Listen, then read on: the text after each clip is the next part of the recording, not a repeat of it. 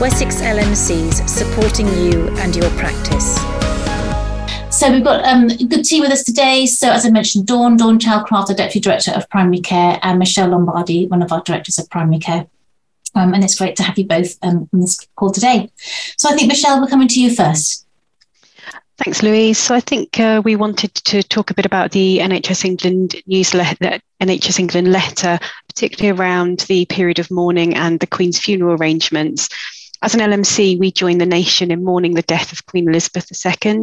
Her lifelong commitment to public service is an example to us all. She recognised and supported the NHS and those who work in it, as well as supporting many medical charities.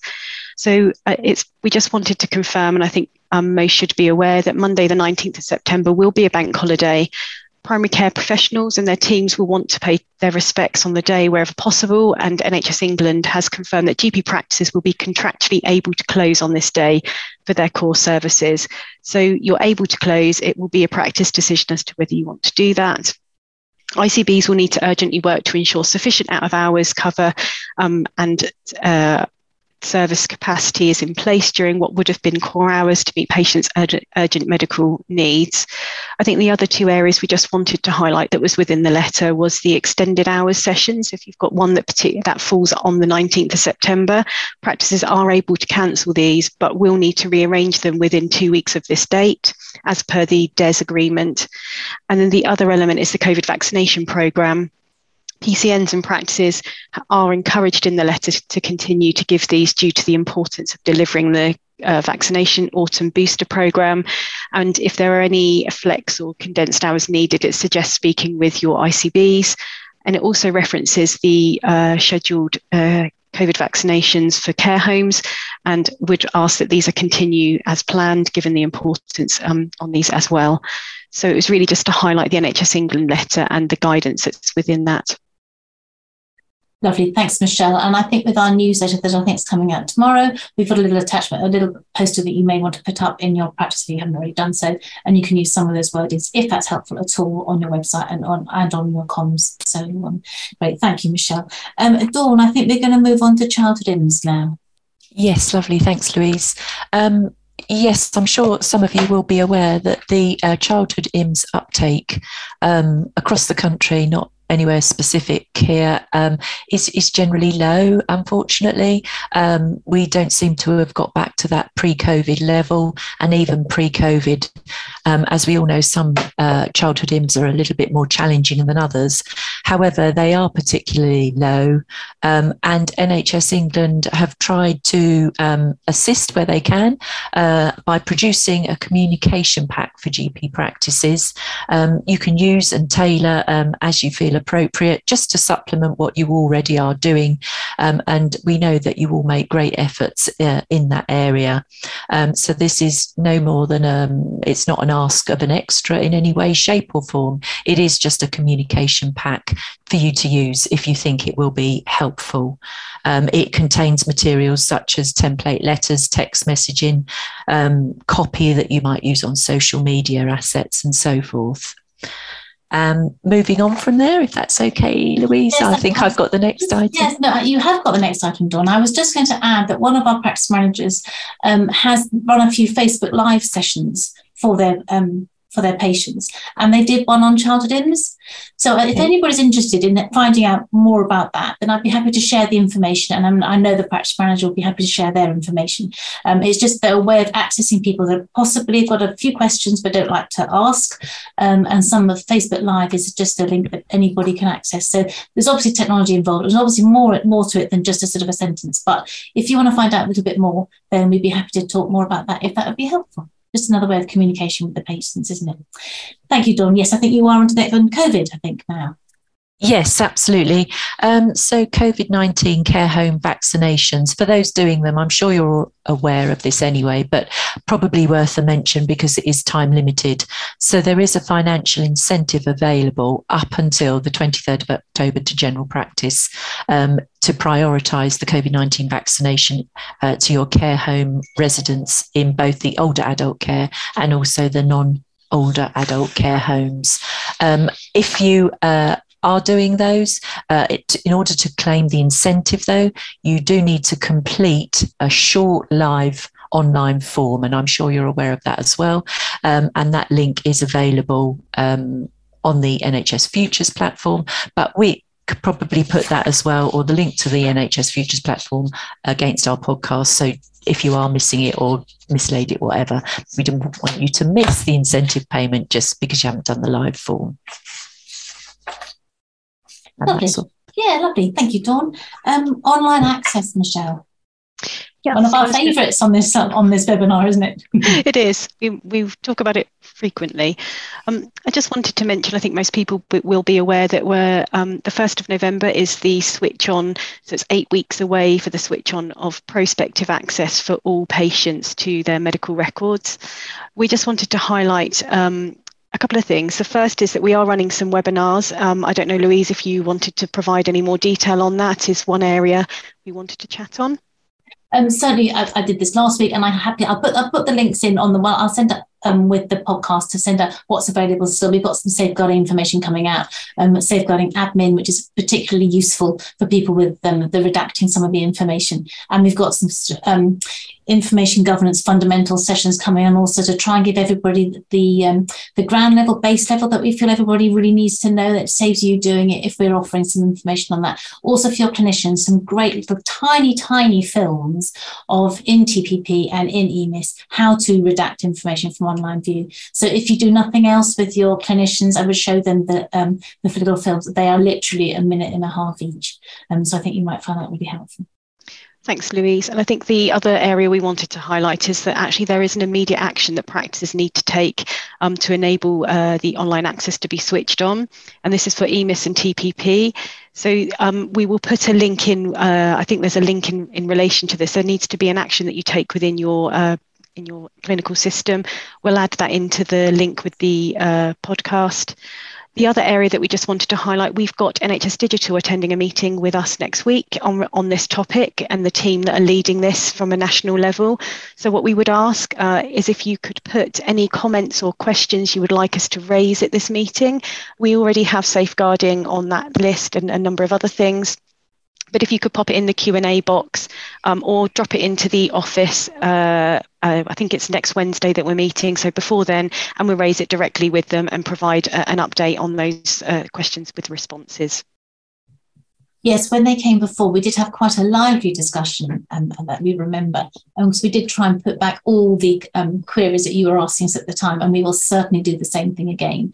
So, what's particularly worrying you about this? Maybe there is nothing, maybe you feel completely sorted with it, but if there's anything worrying your clinicians or you or your admin team, please just send in the questions and we will put them directly um, to um, the team from NHS Digital next week. We've just had one query question in, Michelle. What happens if you don't turn the link on?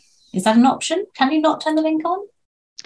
Um, I think you have you have to. Unfortunately, it's a contractual requirement. So it's been a contractual requirement, I think, since April 2020 in its current form, and actually it predates that also in various other forms. So uh, we would um, suggest that practices do need to do that. I know it's I know it's daunting, and I know it's a huge you know a huge task that you think that potentially could come as a consequence of this, but I think practices would they do need to do that I think one thing to share, um, some of the evidence is actually it isn't an overwhelming um, increase in demand of, of your time um, from some of the places that have switched it on. And actually, sometimes patients are sort of quite just relieved to be able to see things. And actually, the queries that they have, the practice that have been in the, in the pilot areas of this have been surprised that it hasn't caused more work than they thought. So I think there is a little bit of a lining, silver lining to the to the cloud. Um, so it, yeah, Michelle. So just to add, I just I'm just reading the particular update. So, as clinical system suppliers, EMIS and TPP have identified the need for general practice to update their organisation global settings for online services in order for patients to receive online access to their prospective future records from the 1st of November, and it's set out in a letter. This needs to be updated manually by the individual practice as the data controller before this date. So that's a specific guidance in relation to this, what you need to do. I think what we need to do is put the link to the letter with this podcast so you can see the action that needs to be taken. Um, but I, I think that would, that would be helpful. I think that would be helpful. Yeah, and I think Debbie's come straight back at me. Well done, Debbie. Thank you. Um, I disagree. We're getting lots of silly queries and grumbles from patients. If you could actually explain what you're getting, Debbie, that would be really helpful. If perhaps you'd email us afterwards or put it in the chat if you want to, because then we can push that back to NHS Digital. And also, if you're happy, share yes, email me. But no, don't apologize, Debbie. It's really, really good to have the conversation. Um, email us, and then if you're happy, we'll share that also with the, all the rest of you, um, so you can see what to expect. Because there was that sort of forewarned as what is it? Forewarned is forearmed. Is that the other way around? Other way around, I think maybe. Um, I think that's right. I, yeah, but I think that would be helpful because I think you know we need to um, be uh, as aware of any of the issues as we can be. So please, yeah, do ask. Um, thanks, Debbie. And Jem has asked a question: Will children's medical records become live, or will it only be visible if you have proxy access? That's a good question. Um, I think children's access switches off at the ages of now is it 11 or 13 we have this debate frequently i think it might be 13 um, let's check that one i think that's one we need to get real guidance on um, Dawn, do you have sure add on that one, or should we just go back to the guidance? Well, we, Michelle is right. We should check the guidance. But at 13, essentially, whilst children at 13 can ask to have the NHS app, they can ask, but it's only if the GP agrees that they can have it, would it be switched on? And in that instance, they would then be able to see their medical record prior to that. There is proxy access. So I think what the question was is, is it live? It would only effectively be live to anybody that had asked for the access. So if uh, if that kind of makes sense. So unless you've got proxy access, nobody's can see it anyway, can they? I think at the age of 11, potentially there's some a setting within your system that it can switch off, off proxy yeah. access for children. Yeah. yeah. So I think let's be, I think we probably need to just be, let's get some guidance on that and I think you're right, Dawn. Um, let's get some guidance and be clear on that. Um, the, and these are the sort of things that we want to try and um, iron out as much as we possibly can before the 1st of November, aren't they? So that we um, can all be a little bit more aware. So, a little bit of a longer question now. Where do we stand, or what support is there for flu vaccines within the community? We've already had notification of a healthy 50 to 64 year old patient vaccinated at a pharmacy. There's no notification on the discharge summary that they have had it for any other reason. Therefore, we're now in the situation where we have to wait until mid October and won't be paid until then, but these patients can go to a pharmacy where they will be paid in full. So, sorry, I thought that was part of medical access, so that's why I sort of zoomed on with that question. So, a flu question. I think, Dawn, can we give that one to you? Oh, thank you. Yes, all things flu. So, uh, we have spoken to uh, the Public Health National um, NHS England teams about this because there have been one or two practices that have said they were aware that pharmacies were vaccinating or were booking healthy 50 to 64 year olds. Um, Boots, in particular, have what uh, a voucher scheme for employers who wish to set up effectively an occupational health uh, vaccination. So basically, yes, a healthy 50 to 64 year old can go on and book under an employer voucher scheme so that effectively their employer is going to pay for it. So they're not being uh, vaccinated under the enhanced service in that instance. That is a private arrangement. And actually, if a healthy 50 to 64 year old goes to a pharmacy and pays for it as a private patient effectively, then they can do that. If they're vaccinated as a healthy to 50, 64 year old at a pharmacy prior to the 15th of October, under the enhanced service, I'm told no contractor will be paid. I'm told. Thank you, Dawn. I think that's really helpful. So hopefully that's that has helped um, the flu uh, the flu issues go on, don't they? Um, okay, thank you. I think we've just got a reminder at the end there, Michelle, please. We have. So this is in relation to friends and family test. I know everybody, um, all practice managers and everyone's juggling huge amounts of plates at the moment. So we thought we would just mention that the friends and family test is now should now be available to your patients um, to enable them to give quick and easy anonymous feedback um, on the practice. I believe there is a new standard question that has been added around overall how was your experience of, of the service. Um, so it's really just a gentle reminder that that's something that practices need to be looking at and be aware of. Um, as I say, you've got a huge amount on your plate, so it's just a, a reminder of that. Thank you, Michelle. Um, So we've just got another um, query coming on flu. Um, I think another one for you, Dr. Dawn, I think. Um, we've received a call from our flu supplier informing me that I can order now for the 23-24 season, and we need to do so now to secure September delivery date. What are we meant to do? We've not yet had the guidance on vaccines. It's in, it comes around every year. This don't you yes. you're putting a lot of pressure, I think, from the flu companies, aren't you, to, to get your um, get your orders in. Absolutely. Um, and I raised this again as well at a meeting with Public Health only on Monday because there was talk of the 23 24 season. And I said exactly that. Hang on a minute. What about the reimbursement letter? Um, that doesn't come till much later. Um, ultimately, it is a practice decision. Um, we do always advise wait for the reimbursement letter so that you know that you're ordering the correct vaccines. Having said all of that, of course, the later you leave it to order your vaccines, probably the later your delivery date will be.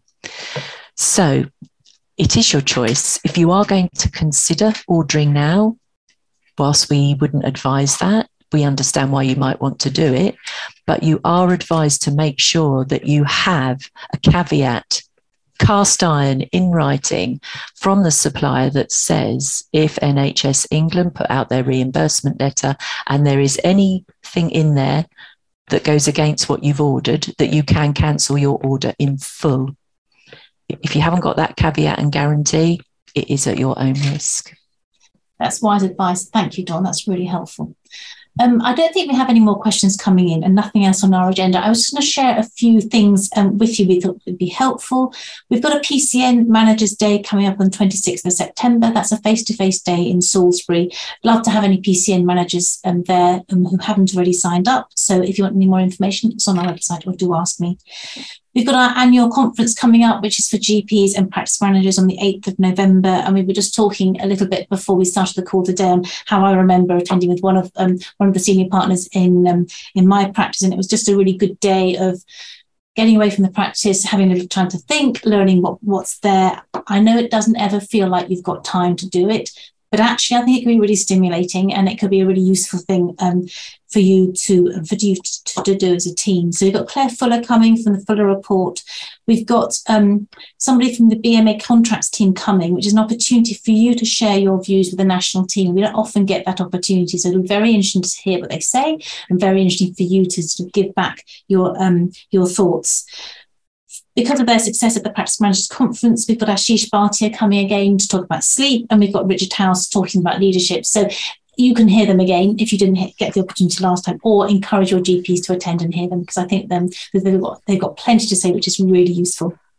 Our how-to contracts um, on finance, leadership, legal, premises, and PCN sessions are starting again. So um, we just call them how to do, and then we just fill in fill in the, the gap. So the first one is on contracts on October the 5th. Again, great for GPs, great for practice managers, really good overview about and what you need to know. So you might hear it from NHS England, but actually we'll tell you that actually this is the bit you really need to focus on. And I think we can put sort of the LMC slant on those. And those and those have been very successful in the past and very popular. So we'll be running those again. And just a couple of podcasts I wanted to draw your attention to. Jenny Partridge and I had a bit of a chat on The Job's Too Big about the job of a practice manager. And you might just be interested to listen to that. It's got a few practical tips about what you might like to do to make your job slightly easier. We just know, do know how tough it is. And if you think it's just, you might be just saying, I'm really busy, I'm really busy, but actually possibly not explain exactly what you're doing and possibly people in your team might not know what you're doing. Cycling Through Fire was a great podcast um, where our um, chief executive, um, Gareth Bryant, he spoke to um, Dan Ferret and Andy Mintram, two of our practice managers, about the reality of the job. And it's a fantastic thing to listen to for you. Know you're not alone in sharing all the struggles that you've got at the moment. The good parts of the job too. So we mustn't mustn't you know must remember also there's good parts. Um, but if you're your GP partners don't really know what you do and do, don't really know how it feels, do share that with them. And I think they might be interested.